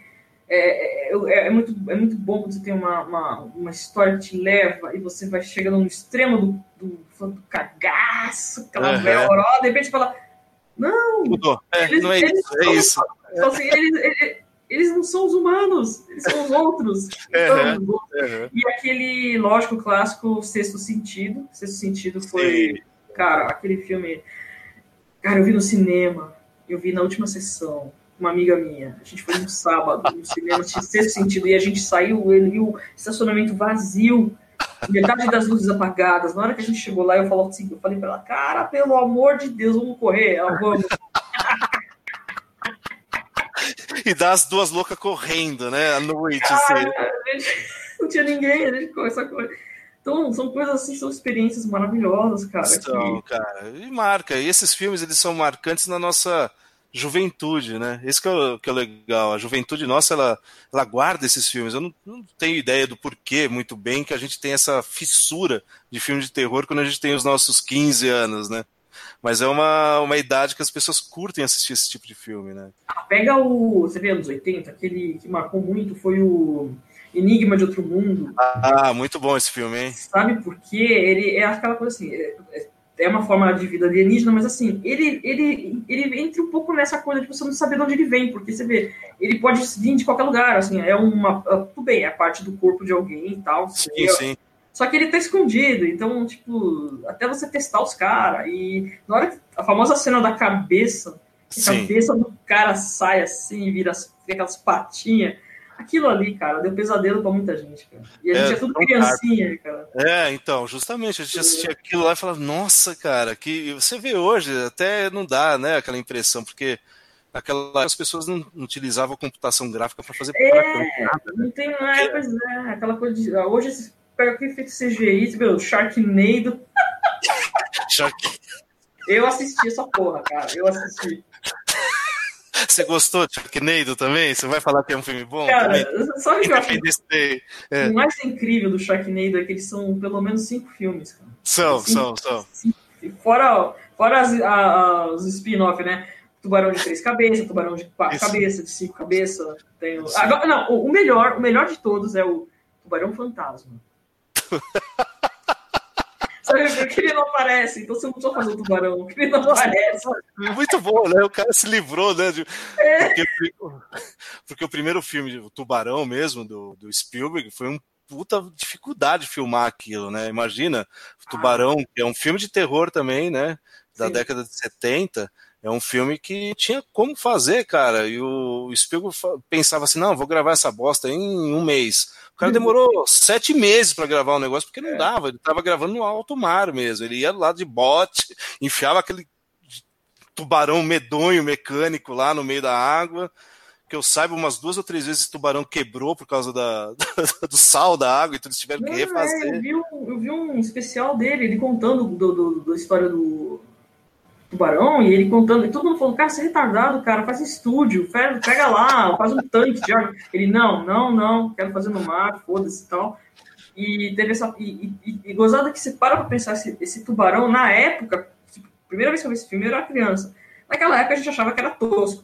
Hoje em dia, quando você vê o Tubarão hoje em dia, você fala, cara, esse foi um Tubarão maravilhoso, ele foi muito não, bem é, feito. O filme, além de ser muito bem feito, o filme tem uma história boa, né?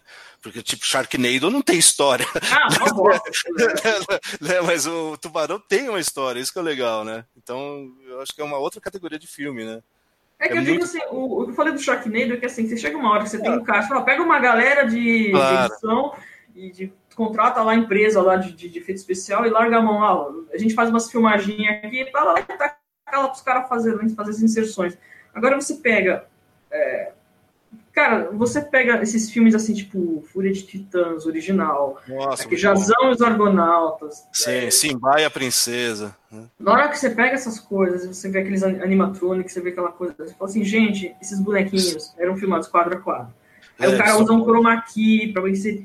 Gente, é uma coisa, assim que você fala, meu Deus, esse filme é de mil novecentos e cinquenta, olha isso. Não, e você vê o filme, você, puta, você fica ainda emocionado, né? Não é uma coisa tosca, assim, totalmente, né? Você vê o... Aquela Simba e a Princesa tem aquele ciclope com chifre, cara, é muito legal ele levantando a tora dele pra macetar e tal, você vê assim, né? Sim, é, tudo, é tudo bonequinho, stop motions, é muito legal, muito legal, né? E você pega, ó, por exemplo, você vê, é, não é filme de terror, mas tem uma filme, tem umas cenas de terror, você pega, por exemplo, os mesmos desenhos clássicos da Disney, quando você pega, por exemplo, essa da Branca de Neve, ou aqui no Fantasia, quando você tem aquela alegoria do, do bem e do mal lá, que é aquele o Howl, que é Howl do Mountain King lá, que é negócio...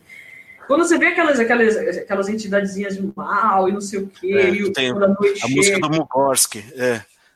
Então, quando, são coisas assim que é, é de uma fluidez, é de uma... Assim, é tão bem feito que ele consegue... Você sabe que aquilo foi feito à mão, é tudo é. tal, bonitinho, é, que mas aquela assim, é... Te consegue, não é nem ator, não é nada, é uma animação, mas você fala assim, cara, isso dá uma sensação de, de... É, que os caras faziam arte, né? O cinema naquela época era arte, né? Hoje não é mais arte, hoje é entretenimento, então você perde muito disso. As pessoas... Cara, você pega aquela porca de filme do, do Avatar, sabe? Puta, meu, é um puta filme... Eu acho esse filme muito tosco, assim. A história, a história é tosca. É fraca, né? A história, a história é fraca, né? Você tem aquela puta... Nossa, os caras fizeram toda aquela computação gráfica. Mas eu acho que é um momento que você acaba com o cinema, com a arte do cinema. Você começa a ficar muito técnico. É aquilo que você estava falando do, do Kubrick, falando das, das máquinas. Fica um negócio extremamente técnico. Você, você perdeu o dedo humano no meio do negócio. Você está competindo com outros para ver quem que consegue fazer um, um avatar mais bonito, sabe? Mas você perdeu a essência do, do filme, né? Então é, eu acho que o cinema perdeu muito com isso. Tem gente que é boa hoje que trabalha, né? Mas a arte mesmo já foi. Já foi, e foi na é. década de oitenta que acho que perdeu, viu?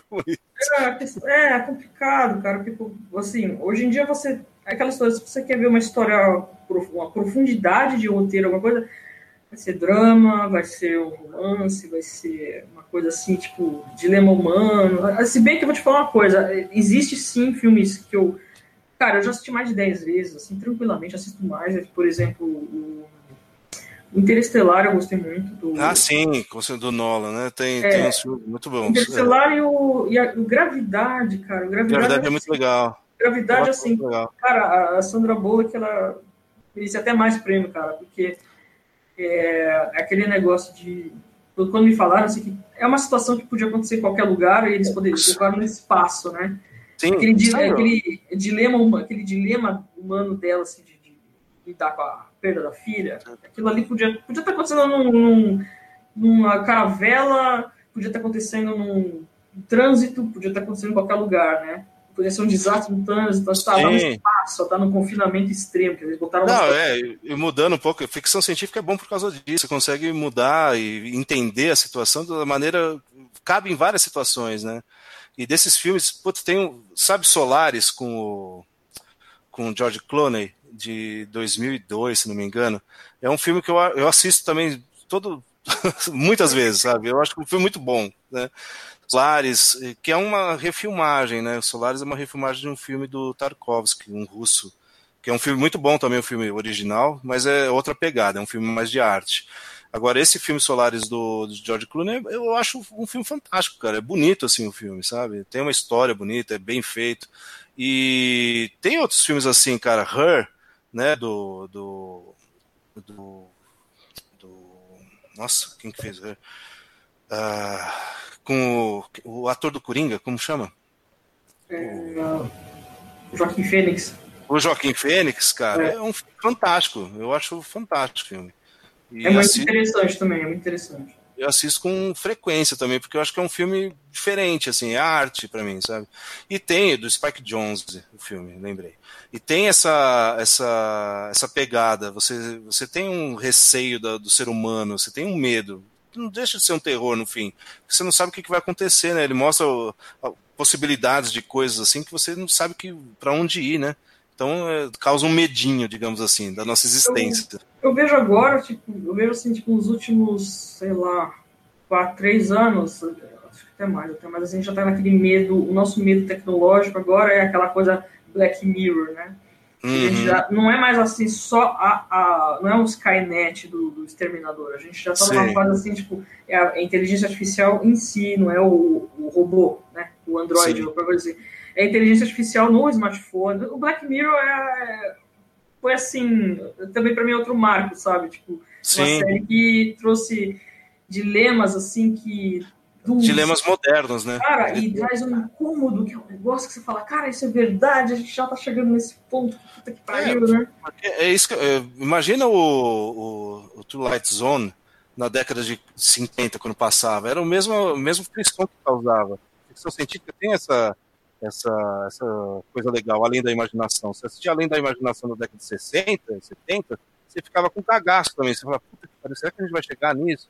E Black Mirror é um exemplo desse tipo de seriado que, que mostra possibilidades não impossíveis, digamos assim, né, para a humanidade, cara.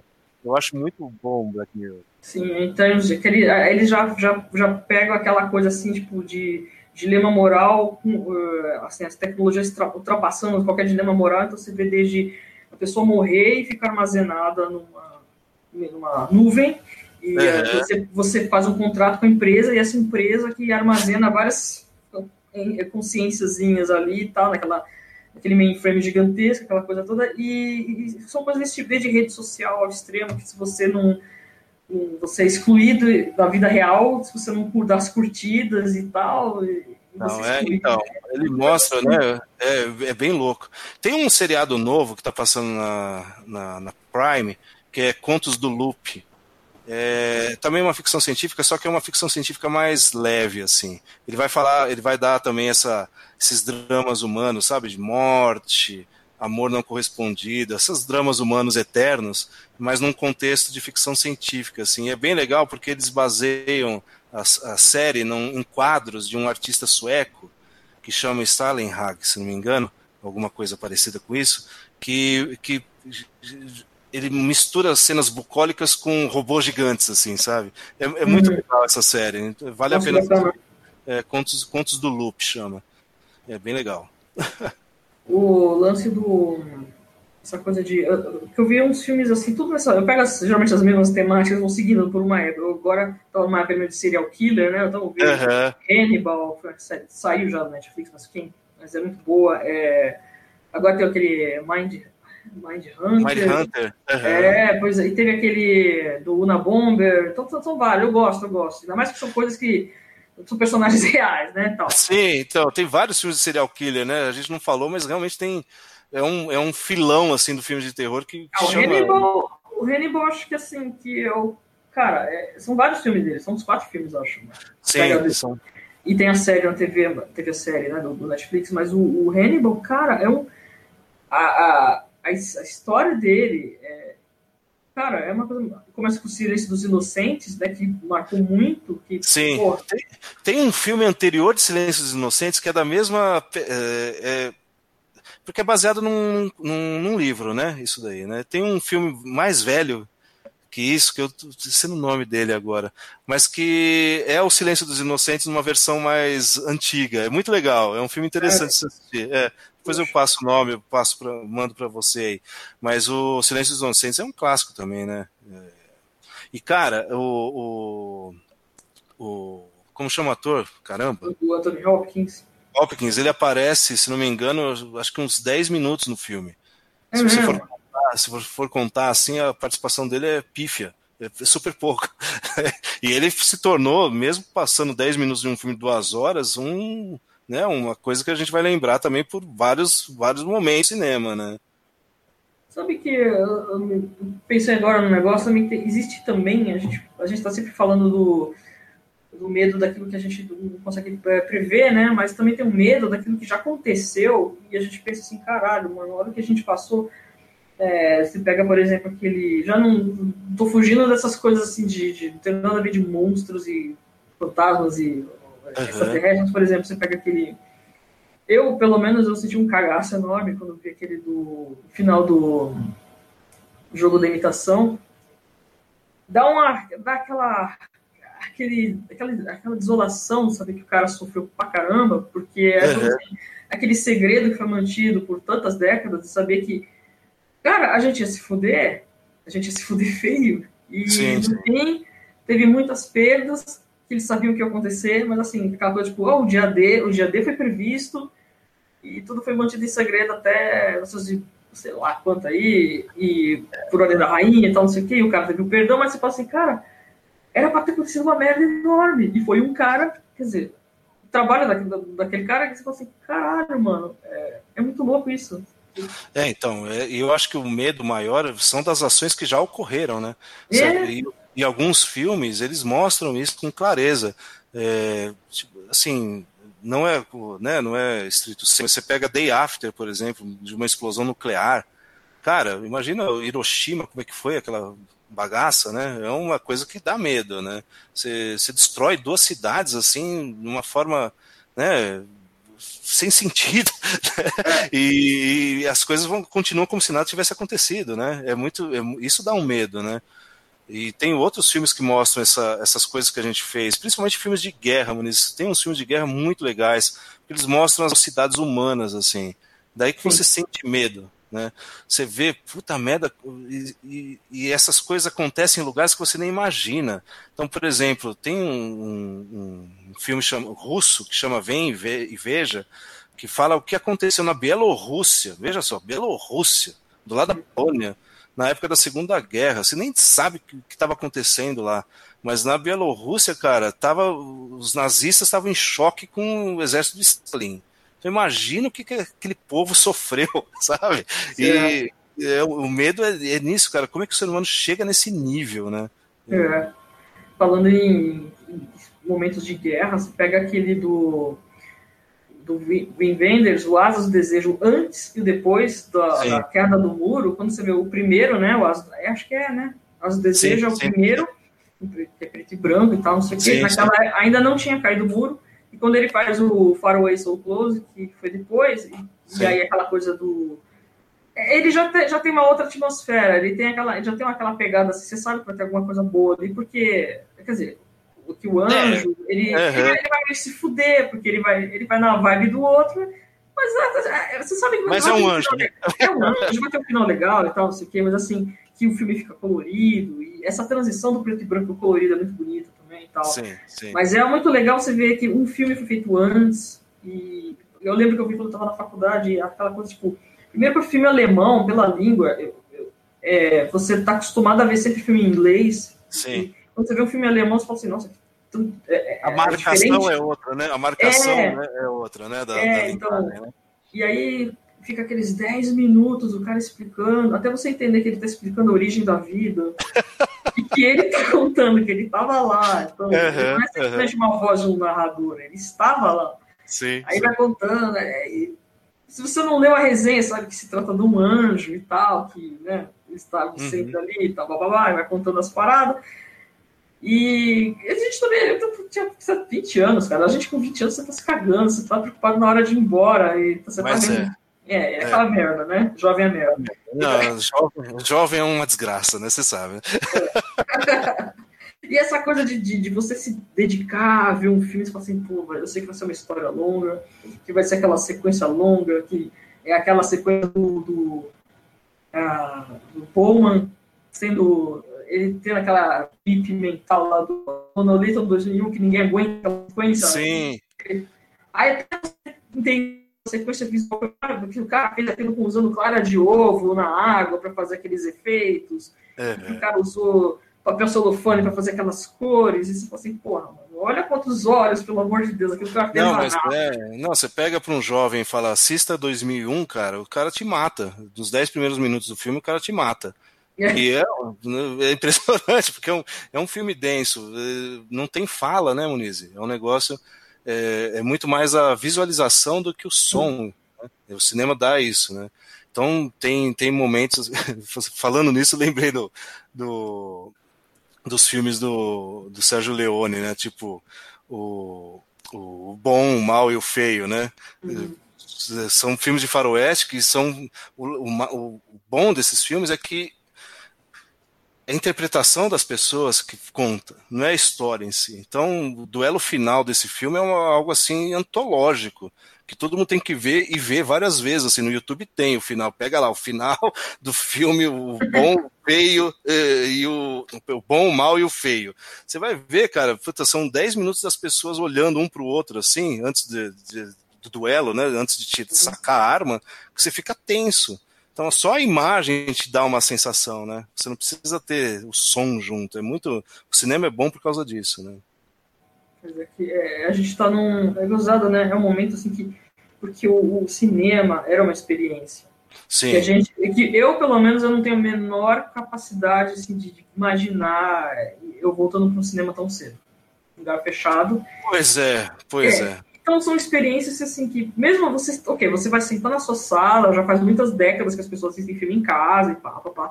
Mesmo que de vez em quando você vai no cinema, porque cinema é caro, né? Aquela coisa e tal. Uhum. Mas você se dedicar a sentar e assistir um filme e tal, é, essa coisa de você... Porque, assim, você, ok, você pode assistir no computador e tal, tá tudo ali... Mas é aquela coisa de você não ficar... Ah, tem a janelinha aqui, com tem as abas é, do Chrome e você dispersa, né? Tipo, ah, uhum. Ela tá demorada, deixa eu ver aqui a rede social. Ah, porque tá aqui, não sei o que, não sei o que lá. É o WhatsApp, ah, tá, tá, tá. tá. Mexer no celular, né? Mexer é. no celular, exatamente. Então, tipo... É, é, eu é... acho que o cinema é, tem essa mágica, né? Tem essa, essa possibilidade. Mas os filmes em si também são muito importantes. Eu acho que uh, a gente não pode se prender ao nosso espírito de, de época. O que, que, que eu quero dizer? Não adianta a gente só ir no cinema.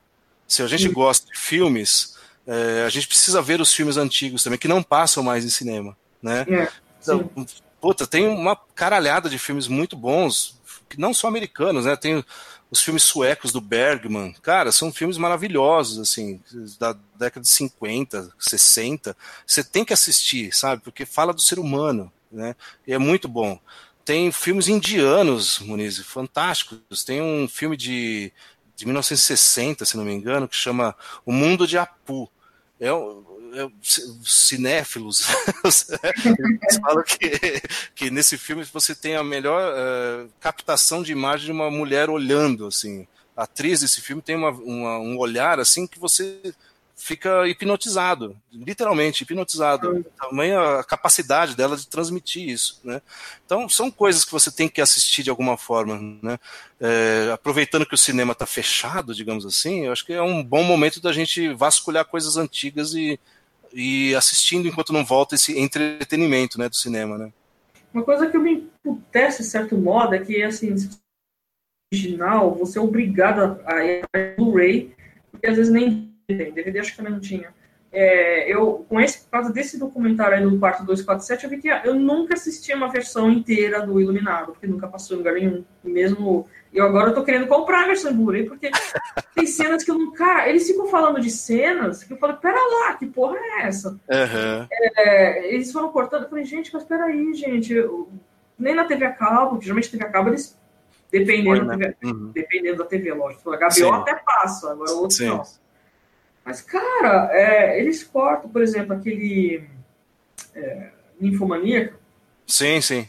ele, na H B O, ele passava inteirão. Tanto é que quem viu, viu, se quem não viu, não viu. Se fugiu, não vai passar lugar nenhum. Netflix editou, enfim, aquela coisa lá. Tipo. Mas também aquela coisa, né, cara? A gente é francesa, né? Mata Atlântica, não tem o que ver ali, né, cara? Não existe no frontal, né? Não, não. É tudo a mesma coisa. É tudo, é tudo pelo, né? Não tem problema. Então, mas eu quero dizer o seguinte, que cara, o Iluminado tem uma versão... É igual... O, se você pegar o Contatos Imediatos Terceiro Grau, tem Sim. umas três, três versões desse filme. Cara. É. Cada, cada lugar passa um trecho a mais Sim. que o outro. E, eu vi, e o Contatos que tá no Netflix é uma das versões mais completas. Ah, é? Inclusive, tem, tem cenas lá que nem no D V D tinha, que explica o, a, a, o cazzo do trabalho que o cara tinha. Que ele trabalhava numa empresa. Sim, de... sim. elétrica lá, aquela, que... enfim. É, tipo Blade Runner, né? Você tem filmes com direção é, do diretor, corte não diretor, versão alemã, versão da, do caralho A quatro. Tem... e o final muda, né? Isso que é o foda, né? Você assiste uma ah! vez um filme, você assiste de novo, você, o outro filme, você tem um outro final, cara. É louco. Tem um dos melhores finais alternativos que eu, assim, que eu chorei de rir quando eu vi, que eu falei assim, cara, ainda bem que ele acabou, que ele cortou, que tem a versão do total, né? Ah, é aquele Segredo do Abismo. Segredo do Abismo. Cara, o segredo, final alternativo do Segredo do Abismo, você quer morrer. Eu não vi.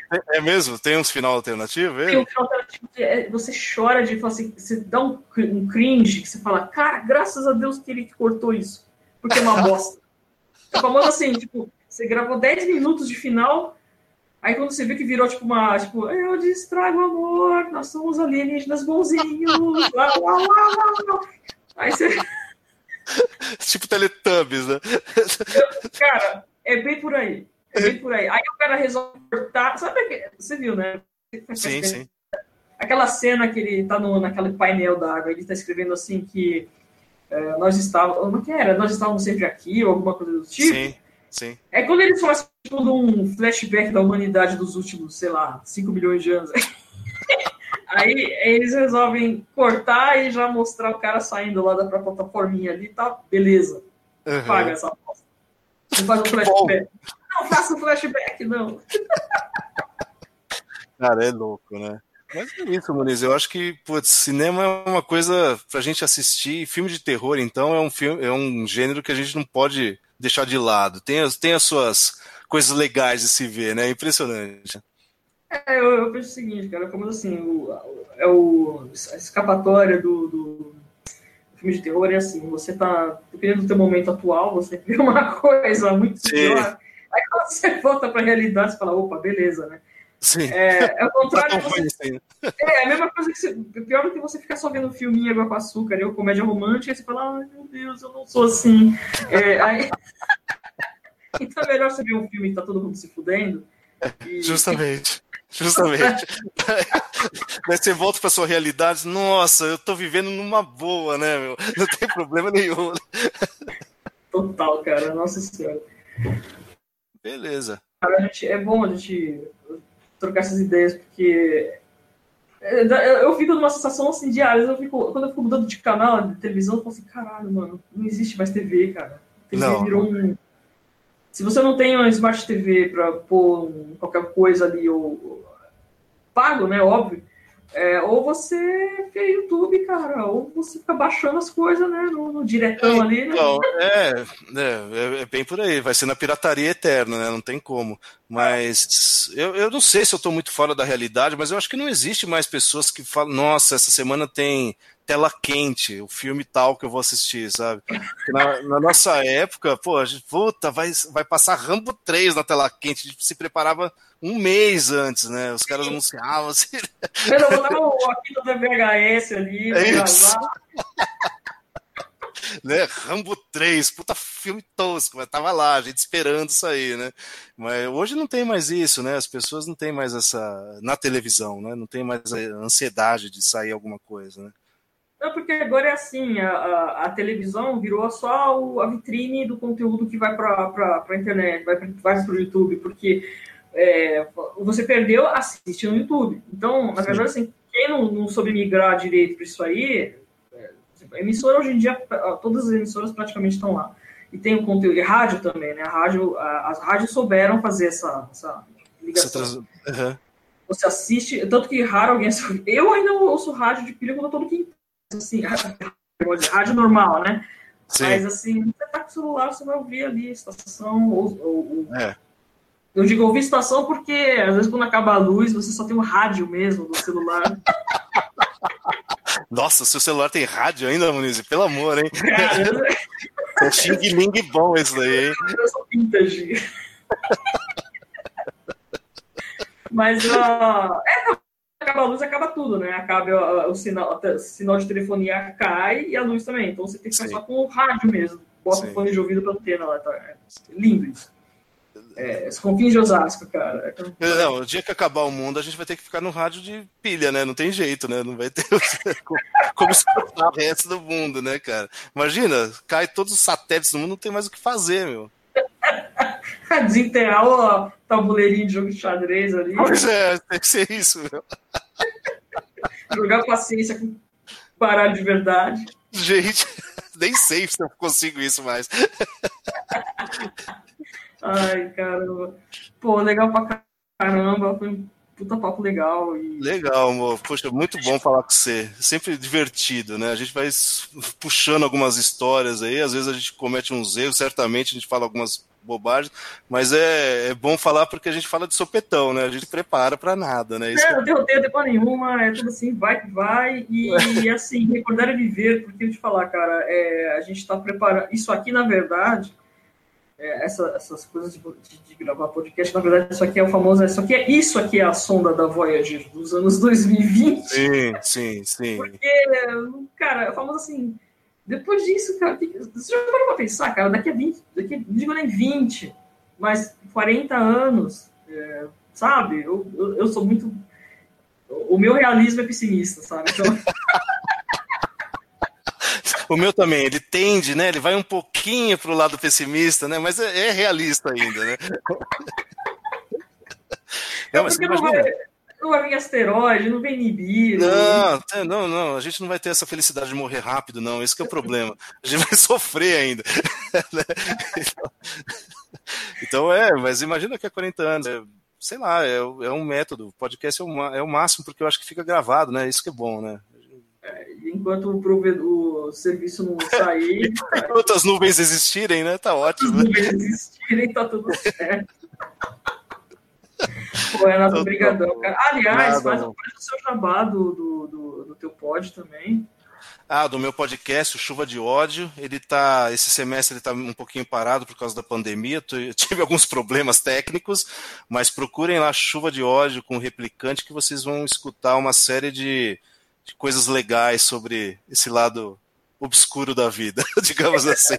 É o que a gente, é o que a gente precisa, porque na, na noite escura, cara, é, o que salva são as teorias conspiracionistas e, ah, um, e um pouquinho é. de, e assim, uma boa dose de ciência para cair na realidade, né? Pois é, você sabe que a ignorância é uma bênção, né? Mas realmente tem alguns momentos que a gente precisa pensar duas vezes que é inadmissível que aconteça algumas coisas assim e as pessoas vão atrás, né, dessas coisas, né? Eu, eu, eu torço muito para que tenha muita gente, assim, de, de meio acadêmico... Eu, eu falo meio acadêmico, assim, ciência, né, gente? Porque Sim. vamos ficar nessa história de ficar só na, na, na, na literatura, né? Aquela coisa, tipo, tirando conclusões da bunda. Com o perdão da palavra, mas... Sim, claro, claro. Eu, principalmente, assim, tipo, a modinha, né? Mas tudo bem, vamos... Seguindo é. aí, é, é muito bom é, ver pessoas como você assim se manifestando, né? É, a gente tem que contestar, né? Se a gente aceitar tudo, a gente fica é, numa burrice generalizada. É o que eu sempre falo, no mundo de hoje a gente não tem mais burro, né, Muniz? A gente não tem mais pessoas burras ou inteligentes. É todo mundo a mesma massa de pensamento. E isso não é real. A gente sabe naturalmente, né, no mundo natural, isso não é real. Não é possível que... Não, não tem como todo mundo ser, ter o mesmo tipo de pensamento ao mesmo momento, né? Então é um momento muito crucial da história do ser humano, assim, enquanto sociedade. É, eu acho que estamos aí para isso, para a gente discutir, né? Na, na, de boa, sem, sem, sem joelhada Sim. na cabeça, né? Sem nada... É muito violento, por favor. Exatamente, exatamente. E aquela coisa, né? Eu... ficar sempre atento, assim, tipo... É, é porque é inerente da gente, né? A gente tem aquele pensamento, assim, tipo... Se tem alguém em desacordo, já começa a vir aquela raivinha, assim, tipo... Meu Deus, é. vocês têm desacordo. Mas você fala, calma, pera lá, pera é, lá... É. É, antigamente, quando a gente discutia, você tinha a sua ideia, eu tinha a minha ideia, a gente discutia e a gente tinha uma terceira ideia, digamos assim. Hoje em dia não, hoje em dia a gente defende a ideia, né? É muito, é, é diferente, o ser humano ficou diferente, aqui no Brasil pelo menos. Nos outros lugares talvez já fosse assim, mas aqui a gente não discute mais. Quando a gente fala de discussão, é uma peleja, a gente vai com pedra na mão, a gente não está querendo crescer o pensamento, está querendo que o nosso pensamento seja o real, né? Então é, é, é muito estranho, o ser humano está muito bizarro aqui. E aquela coisa de se fechar em grupos, né, cara? E se fechar em bolhas e redes sociais e vão é, diminuindo, é... diminuindo. E o que, que sobra, cara, é a gente fica falando assim, cara, o que, que é uma coisa que une todo mundo? O que, que é uma coisa que você não precisa ter uma... Por exemplo, a sua visão de um filme pode ser diferente da minha, claro. E nem por isso a gente pode sair brigando, exceto se for começar a criticar Jornada nas Estrelas, que a gente... Sim, não, óbvio, se falar que Arquivo X é ruim, eu sou obrigado eu a dar uma... Se falar que gosta do J J Abrams, eu vou dar as porradas. Isso mesmo, né? Tem algumas coisas inadmissíveis, né? Mas a gente tá aberto a discussões, né? É aquela coisa, né, cara? Um filme, pelo menos, assim, as pessoas, né... sei lá, se desarma um pouco e, e, e sai dessa, dessa armadura e tenta relaxar um pouco e, sei lá, entra em outra, outra vibração. Com certeza. Beleza, amor. Então, muito obrigado a todos que ouviram. E é isso aí. Muito bom, hein? Muito bom, Muniz. Ficou, ficou show. Duas horas, né, cara? Não sei quanto tempo foi, acho que foi uma hora e meia, no mínimo. Ah, tá bom, tá, tá ótimo. Eu, eu posso parar de gravar? Pode, pode, tranquilo.